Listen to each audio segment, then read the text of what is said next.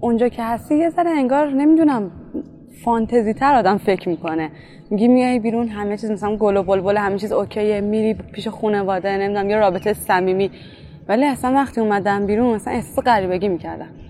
یعنی حتی شاید مثلا میگم تا چند وقت بعد از اونم همینطوری بودم. دوست داشتم برگردم داخل. یعنی انقدر مثلا دیگه حالا اون فاصلمون نمی‌دونم احساسمون یا اون چیزی که می‌خواستم نبود. شاید نمی‌دونم باعث شده واقعا فکر کنم زندان جام بهتر بود.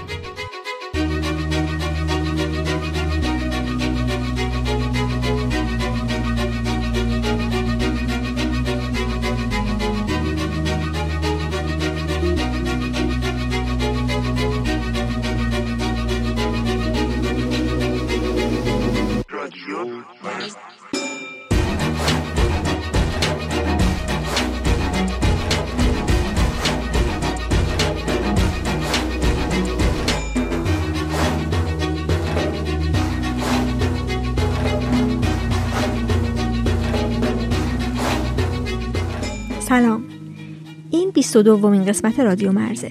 من مرزیه تو هر قسمت از این پادکست میرم سراغ موضوعاتی که بین آدم ها فاصله ایجاد می‌کنه.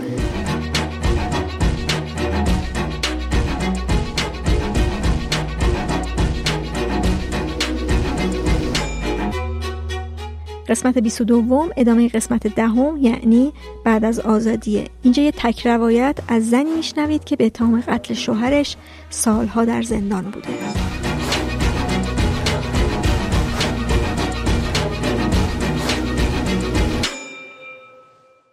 قسمت دهم به اسم بعد از آزادی رو که ساختم اونجا قول ساخت یه بخش تکمیلی رو هم دادم. قسمت دهم درباره فاصله ای بود که زندانی های سیاسی بعد از آزادی نسبت به اطرافیانشون احساس می‌کنن. وقتی که داشتم با زندانی های سیاسی آزاد شده مصاحبه می‌کردم تو فکر بودم که یه قسمت هم درباره زندانی های غیر سیاسی بسازم. چون فکر می‌کنم که تجربه این دو گروه با هم متفاوته. و این فاصله برای اونها به یک شکل و معنی نیست. همون موقع ها با مریم آشنا شدم که به تام قتل شوهرش هفت سال رو در زندان گذرانده بود و حکم قصاص گرفته بود. و بعد قصاص تبدیل شده بود به دیه و با کمک هایی که خیرین و فعالان جمع کرده بودند دیه 400 میلیون تومنی تهیه شده بود و مریم تونسته بود که از زندان آزاد بشه. با مریم زمستون 97 صحبت کردم. یک سال و چند ماه از آزادیش میگذشت. تو پارک لاله با هم قرار گذاشتیم و حرف زدیم. مصاحبه رو منتشر نکردم تا بتونم مصاحبه های دیگه ای هم با زندانی های غیر سیاسی آزاد شده داشته باشم.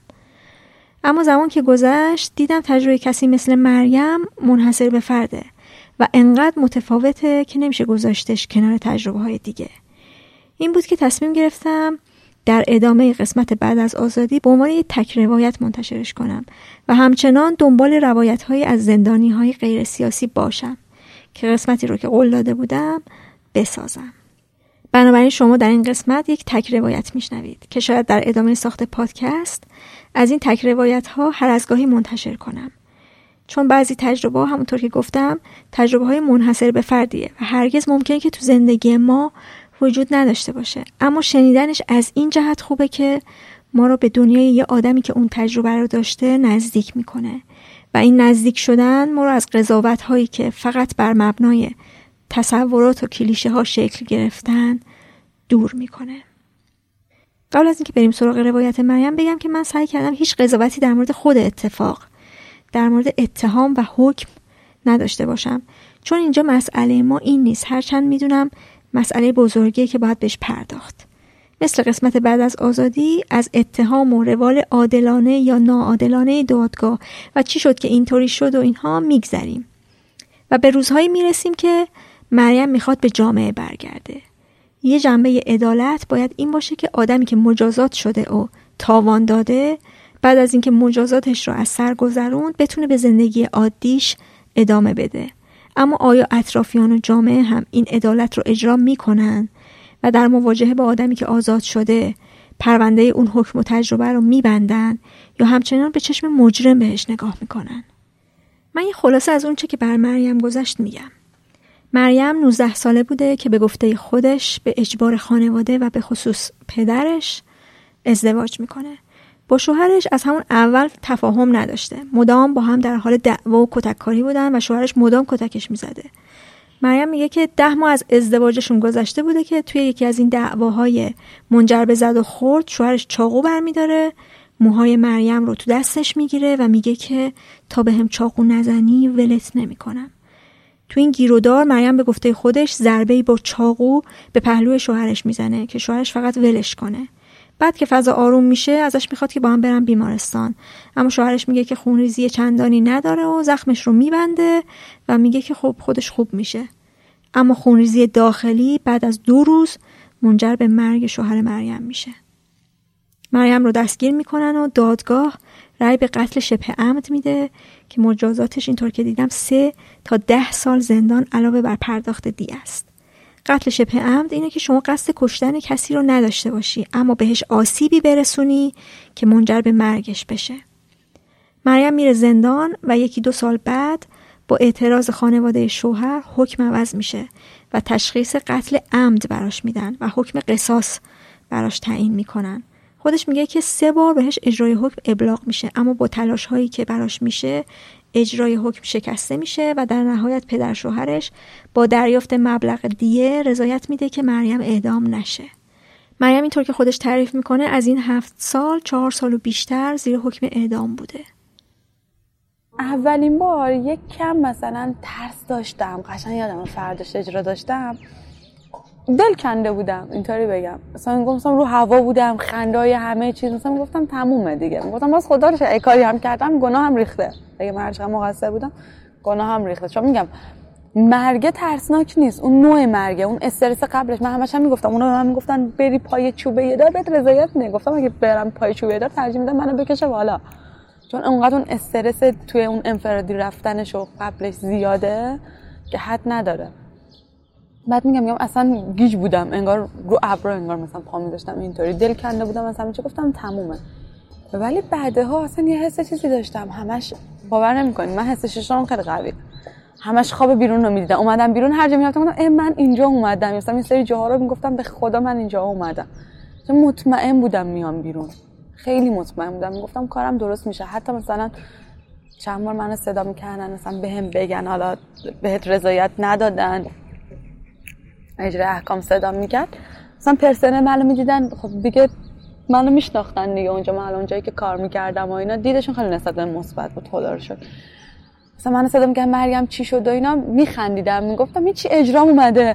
می‌گفت برو دیوونه مسخره نکن داری شوخی می‌کنه گفتم به خدا اجرام اومده. این مثلا حتی یکیشون مثلا شوخی کرد می‌گفت آره مریم رفتی اگه مثلا چیز شدی اینا مثلا انقدر من دیگه به خنده می‌گرفتن گفتن تو رویت خیلی خوبه.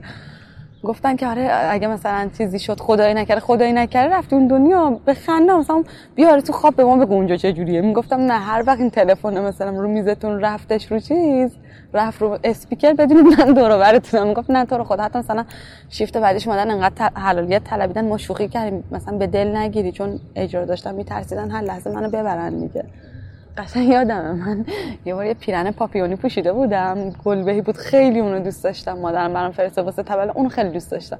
بعد داده بودم مثلا گیره سرم. مثلا از این نمدی درست کرده. اونو زدم سرم. بر خودم موهام همینجوری دورم. اونا سرلانه سرلانهشم تو کریدور می‌رفتم. دفعه یکی از همین زندانی ها مثلا صدام کرد. خوبی مرگم و اینا. حالا من مثلا هفته بعدش اجرام. گفتم مرسی. تو خوبی؟ همجا احوال پرسی و دست منو گرفت. چشاش پر شد. بعد گفتش که الهی بمیرم تو رو می‌خوام قصاصت کنم. حیف تو نیست فقط اون لحظه من حالم خیلی بد شد. بعد از اونم هر کس من گریه کنه. اونم گفتم برای چی گریه می‌کنید بعد دیگه دیدم اعصابم خورد میشه. اون دوبار واقعا وقتی میفهمیدن اعصابم خورد میشه. دیگه سعی می‌کردم بر خودم نگیرم هی مثلا گفتم نه پیگیر کار من. صدام می‌کردن وقتی واسه مثلا دادیاری یا اینا. گفتم نه چیزی نبود. دارن زنگ می‌زنن صدا می‌کنن بهم میگن. دیگه اونو فکر کردن من خبر ندارم. من سعی می‌کردم یه جوری باشه اونا به روم نیارن که بیان حالا با اون گریه هاشون اعصابمو به هم بریزن روحیه‌ام ببازم. چون واقعا گریهشون فقط اعصابم خورد می‌کرد انرژی منفی بود واسم. نمی‌خواستم اونطوری شه. شاید اینطوری باشه. نمی‌دونم. خیلی سعی کردم قوی باشم حداقل به ظاهر. سعی کردم قوی باشم. به روشون نیارم. نیانم از دلداری دادن از ترحم خوشم نمیومد سه بار واسه من توقف حکم گرفتن. آخرین بارم آخرین روز به من با 400 میلیون دیگه رضایت دادن. یعنی وگرنه مثلا منو هر دفعه تا پاش می‌رفتن دقیقا تا شب اجرا می‌رفتم. آخرین بارم که دقیقا روز اجرا بود. مریم از شبی تعریف می‌کنه که آزاد شده و خواهر و برادرش اومدن دم زندان قرچک دنبالش که با هم برن خونه. مثلا ما تا اومدیم مثلا یادم مثلا تا اومدیم همش فکر که الان بیام زود مثلا آپدیت میشه آدم. الان می‌فهمم آپدیت یعنی چی. مثلا تا اومدم مثلا نشستم آبجیم گوشی شد داد دست من. آره مریم اینو فرام مثلا داداشم از اونجا که اصلا منو بغل کرد و همینجوری با هم دیگه رفتیم. مثلا تا سوار ماشین بشیم و اینا. آبجیم گوشی شد داد دستم آره مریم این تلگرام اینطوریه مثلا همین منم می‌خواست بروز رسانی کنه. بعد انقدر خوشحال بودم حد نداشت. اینکه شبو می‌دیدم. خیلی حس خوبی بود. همش مثلا آرزومون این بود که شبو ببینیم حالا ستاره ها رو ببینیم. چون مثلا میگم اونجا ما التماس می‌کنیم به پرسنل تو خدا یه ذره در دیرتر ببندید ببینیم. حتی یه بار قشنگ یادمه باز بنده مشاوره بود یکم بیشتر آدمو درک می‌کردن تو یه سری مسائلش بهتر بود که حالا جمع شده. اصلا یادمه در باز بود داشتن تلفن ها رو بس می‌کردن. من کلمو کردم از لای در بیرون داشتم ستاره نگاه می‌کردم که مثلا حالا اونجا خانم روانشناس بود مسئول اونجا اینا گفتش که چیه مریم به چی نگاه می‌کنم گفتم دارم شبو می‌بینم. گفت چند وقت ندیدی گفتم چهار ساله ندیدم. اون موقع چهار سال گفت بیا بیرون ببینم. جدی می‌گفتم آره. گفت بیا بیرون. درم بگه گفت همه بیاید بیرون. یعنی باور نمی‌کنید. همه از ذوق و شوق. اصلا نمی‌دونم. دیدید؟ شنیدید؟ نمی‌دونم. دیدید تو فیلم هم همینطوری. یه لگن می‌زنن می‌زنن میرقصن. بچه ها لگن آورده بودن می‌زدن میرقصیدن. من خوشحال فقط نشستم گریه می‌کردم یه گوشه. بعد مثلا همه انرژیشون که تخلیه شد نشستن گریه کردن. انگار مثلا من یه ذره زودتر از اونها مثلا به این چیز رسیدم. من میگم وقتی آزاد شدم بهتر میگم اتفاق همین بود که به دادشم گفتم زود نریم خونه. بعد یه ذره مثلا بچرخیم تا حالا مثلا بریم شب و ببینم و شب شد رفتیم که دیگه حالا اون شلوغی نمی‌دونم. اونشو دوست نداشتم. اون قسمتش که همه بودن رو دوست نداشتم. چون ترجیح می‌دادم حالا برم. حتی مثلا که دوستام الان اونجا به میگه میگه مریم اومدم بیرون تو بیا دنبالم. تو منو می‌فهمی. من اونجا بهش می‌گفتم مامان بعد چون واقعا میگم اون چیزی که باید مثلا واسه بچه هاش میذاش اون احساس واسه من میذاش چون ما اونجا خیلی خلع داشتیم. منم همینطور مثل مادر بود واسه مثلا میگه میگه بیام بیرون شب فقط تا صبح بریم بگردیم. بریم قدم بزنیم فلان. یعنی فقط شب دوست داریم دیگه. وقتی آدم آزاد میشه اولش دوست داره میگه برم تو جمع خانوادگی فلان ولی وقتی میای بیرون اینطور نیست. دوست داری تنها باشی یکم تو خودت باشی تا بتونی خودتو پیدا کنی. ما تا رسیدیم تو ماشین بودیم مثلا شوکه شدم. دیدم تا سر کوچمون آدم وایساده یعنی همه همسایه ها اومده بودن. اونجا بومیان همه بعد اونجا همه بومیان بعد حالا من که خودم نمی‌دونم حالا شاید اشتباه باشه شاید قضاوته ولی خودم می‌دونم. مثلا اومده بودم ببینن آقا این طرف که حالا هفت سال اونجا بوده به چشم قاتل نگاه می‌کنن. هر چقدر می‌خوان الان اومده بیرون الان چه جوریه چون میفهمیدم وقتی دارن ببینن ای پاشو ببینم فلان. وقتی می‌خوان منو براندازم کنن دلیل دیگه ای نداره. خب من اومدم سعی و سالمم اینکه همتون بیاد بعد چش ازم بر ندارید بعد انقدرم نمی‌تونم انگار اومدن سیرک. بعد من معذب شده بودم. واقعا خواستم گریه کنم تو اون جمع نشسته بودم. به زور. یعنی خونه ما کیپ تا کیپ پر بود. تا یه هفته فقط این میومد اون میومد بعد مادر منم. اصلا نمی‌دونم نمی‌تونست چرا درک کنه منو. هر چقدر گفتم من نمی‌خوام کسی منو ببینه. اینا فلانی اومده ببیندت فلان. گفتم مادر من اونا از بالا دارن به من نگاه می‌کنن. این نگاهشون داره من آزار می‌دادم می‌فهمه دیگه. ولی تو سنم اینطوری نبود. هممون چون یه بالاخره حالا یه جرمی مرتکب شده بودیم.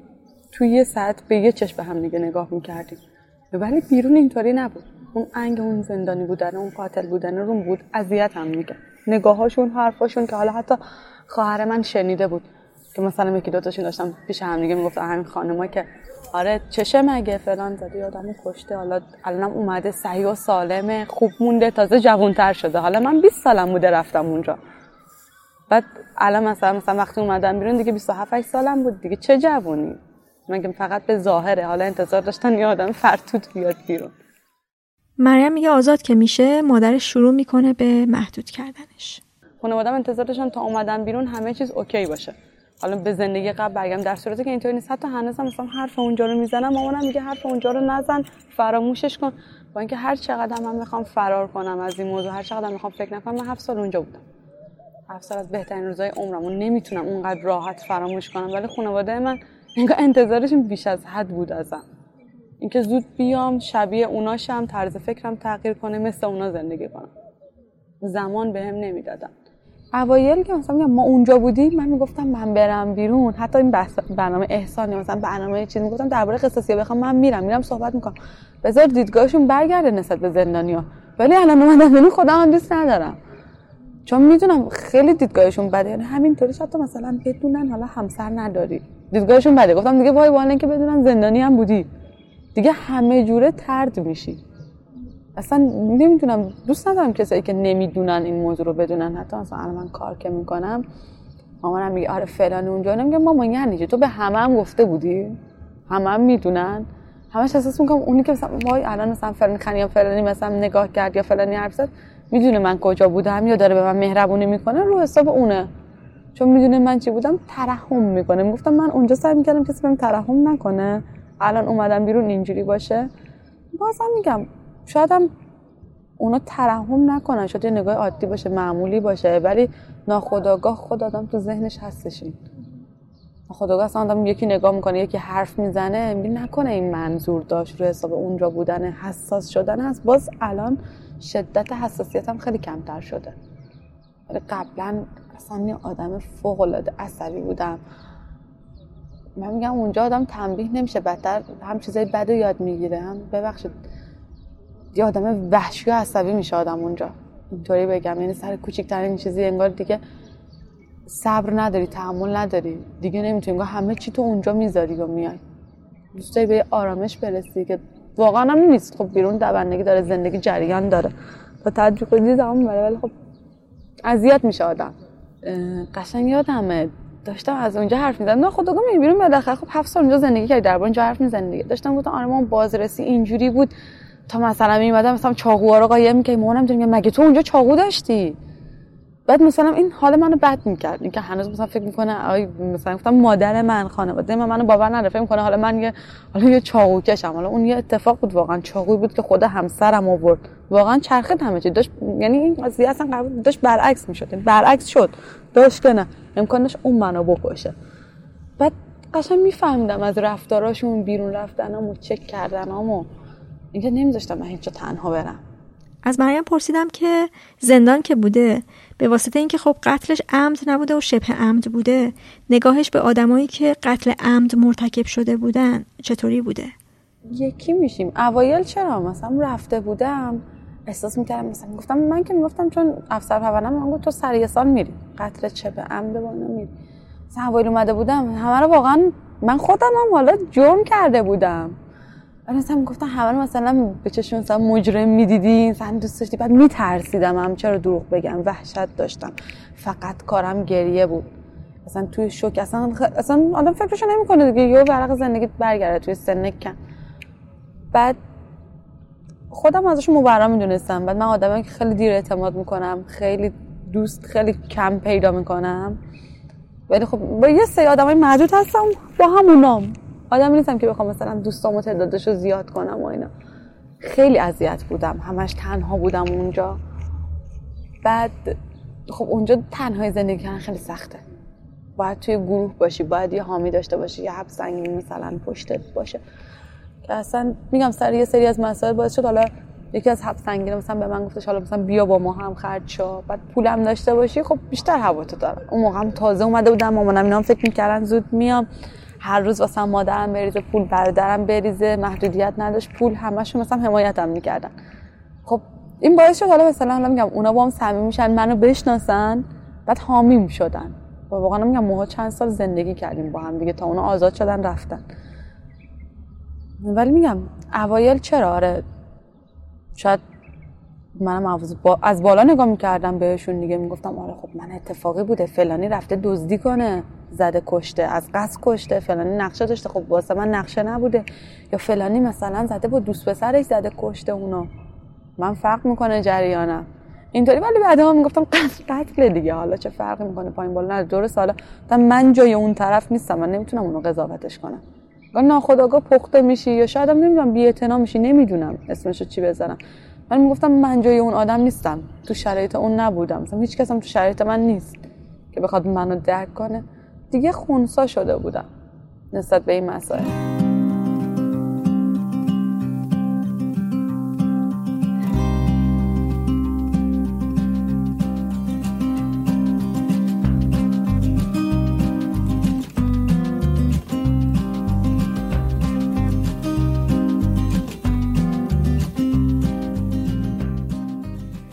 مریم پدر پرخاشگری داشته که مدام تو خونه دعوا و فهاشی می‌کرده. تو زندان از مادرش می‌خواد که وقتی آزاد شد برن خونه جدا از پدرش بگیرن و بتونن زندگی آرومی رو به دور از پدرش شروع کنن. پدرمون کلا چش دیدن هیچ کدوم از بچه ها رو نداشت. نه محبتی می‌کرد نه چیزی. حتی تو آگاهی شاپو مثلا اومد خیلی راحت به من گفت قصاصت کردم بگو تو قبر شوهرت خاکت کنم. وقتی آدم مثلا اینطوری باشه بعد من اومدم بیرون مادر من تک تک حرفای بابامو بهم می‌گفت. می‌گفت آره همش میگفتش که همش جلوی من با بابام دعوا می‌کرد همش دعوا بود. آره دیدی اومد بیرون فلان. انگار مثلا من شدم یه عروسک نمایشی اینطوری بگم. آره دیدی اومد بیرون می‌گفتی نرو نمی‌دونم ملاقاتش بذار اونجا بمونه بپوسه یا نمی‌دونم بذار بمیره بذار بکشنش بالا. حالا انگار تک تک این حرفایی که تو این هفت سال بابای من زده بود و تک تک به من می‌گفت. خب این باعث می‌شد بیشتر من متنفر شم از پدرم دیگه. بعد انتظار داشت من با اون آدم زیر سخت باشم. بعد قرار شد اصلا من و مادرم بریم دوتایی زندگی کنیم. حتی من همونجا بودم این آخریا که دنبال کارم بودم می‌دونستم حالا کارم یه ذره اوکی شده. با خانوادم صحبت کردم با مادرم قرار بود خونه بگیره. گفت نه حالا تو بیا بیرون با هم دیگه بریم به سلیقه تو نگو حالا می‌خواد این هر جوری که هست انگار مثلا زوره. این جمع خانواده رو کنار هم نگه داره. اصلا اشتباه بود. من اومدم بیرون بدتر داغون شدم. یعنی حتی روانشناس می‌رفتم فقط این کارم شده بود گریه.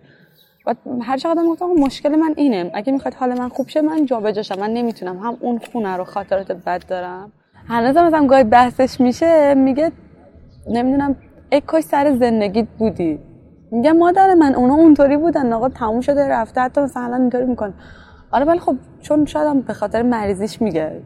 میگه من پس فردا حالا خدای نکرد خدای نکرد. میگه اگه اتفاق واسه من بیفته پشت دست میافتی اذیتت می‌کنن اذیت میشه تنها بمونی و اینا. ازدواج کن. من یه بار یک سال یک سالم کمتر. ده ماه زن اون طرف بودم. هفت سال تقاس بس دادم. اگه بخواد همچین اتفاقی هم بیفته فعلا زوده ولی نمی‌فهمه درک نمی‌کنه اینجور چیزا رو. فکر می‌کنه همه چیز ازدواجه یا مثلا هم میگه یا مثلا یه بار قشنگ یادم ما داشتیم نهار میخوردیم چرا کرد دو تا هم بچه داشتی دیگه خیالم راحت بود. انگار فکر می‌کنه مثلا همه چیز ازدواجه همه چیز بچه دار بودن این دور هم بودن نمی‌دونم برداشتش اشتباهه. با اینکه مثلا میگم من همین الانم من حتی توی زندان بودم می‌گفتم می‌گفتم من توی زندان بودنم و ترجیح می‌دادم به اینکه با یه نفر که دوستش ندارم زیر سقف باشم. یه نفر که هر روز جنگ و دعوا داشتیم یه نفر که هر روز کتک کاری داشتیم. دوست نداشتم هیچ وقت الانم تموم شده رفته. دوست نداشتم هیچ وقت همچین اتفاقی واسش بیفته. ولی خب اون زندگی رو دوست نداشتم. ولی خب مادر من عادت کرده. به این مدل زندگی کردن فکر می‌کنه زن باید مطیع باشه. هر اتفاقی افتاد می‌کنه مرد داد و بیداد کنه مرد دست بزن داشته باشه چیز عادیه. در صورتی که همچین چیزی نیست. مثلا حتی دیروز ما مهمون داشتیم دوست مادر اومده با همسرش.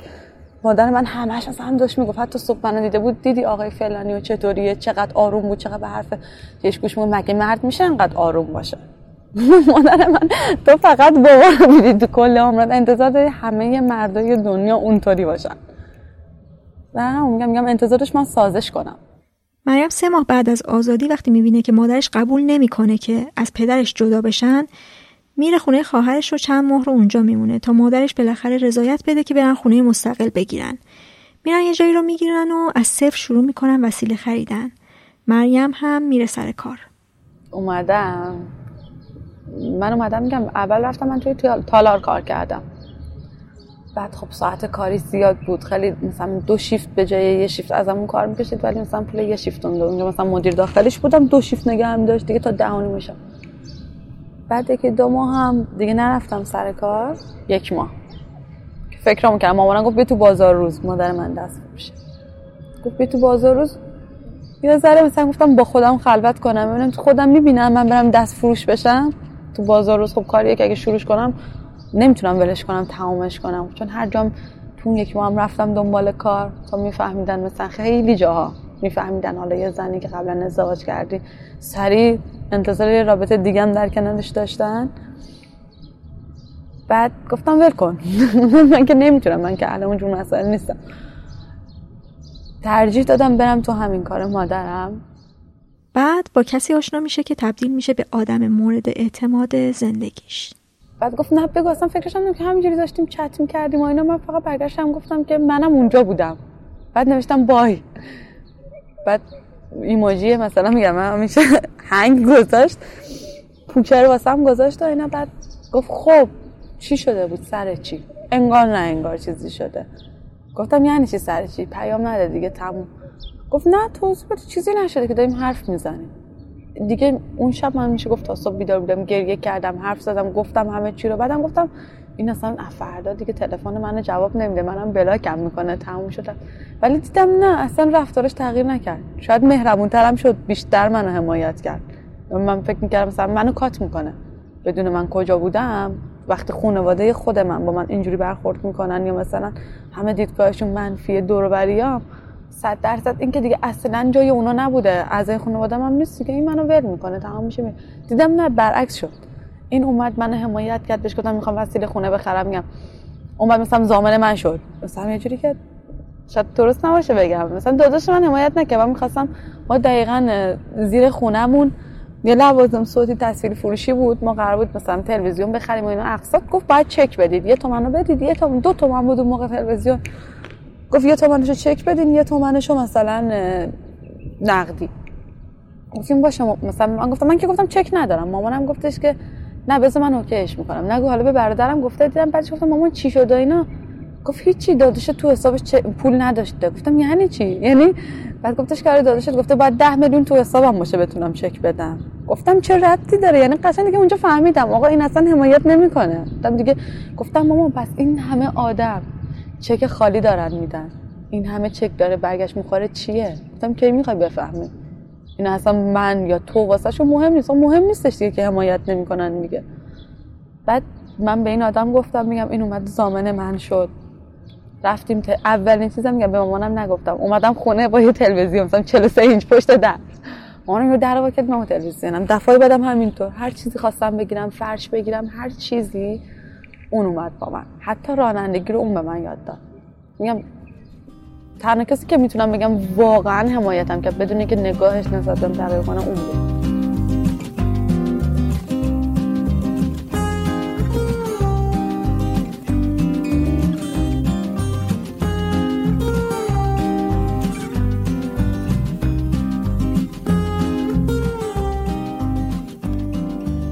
مریم میگفتش که می‌دونه که دیر یا زود باید از این آدم جدا بشه. چون خانواده این آدم دارن مدام بهش اصرار می‌کنن که ازدواج کنه و حتما هم قبول نمی‌کنن که با توجه به پیشینه مریم اینا دوتا با هم باشن و زندگی کنن. حدود دو سال از صحبت من با مریم میگذره. نمی‌دونم از دو سال پیش تا چه چیزایی تو زندگی مریم عوض شده. اما اون موقع از اینکه تو بازار روز کهریزک به عنوان یه فروشنده خوب جا افتاده بود از اینکه مستقل پول در می آورد زندگیش رو میچرخوند و افسردگی رو پشت سر گذاشته بود راضی بود و به اصطلاح به زندگی برگشته بود و زور نگاه های منفی تو زندگیش کم شده بود. امیدوارم که این روند ادامه پیدا کرده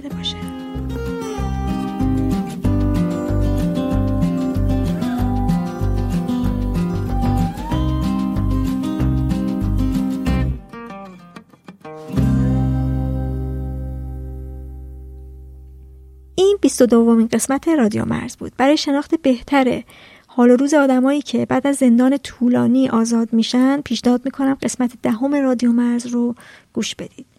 من باز هم سراغ زندانی های غیر سیاسی آزاد شده خواهم رفت. چون فکر می‌کنم چیزی که نه از طرف خانواده و نه از طرف اطرافیان و جامعه خیلی در موردش صحبت نمیشه و مورد توجه قرار نمی‌گیره همین روزهای بعد از آزادیه.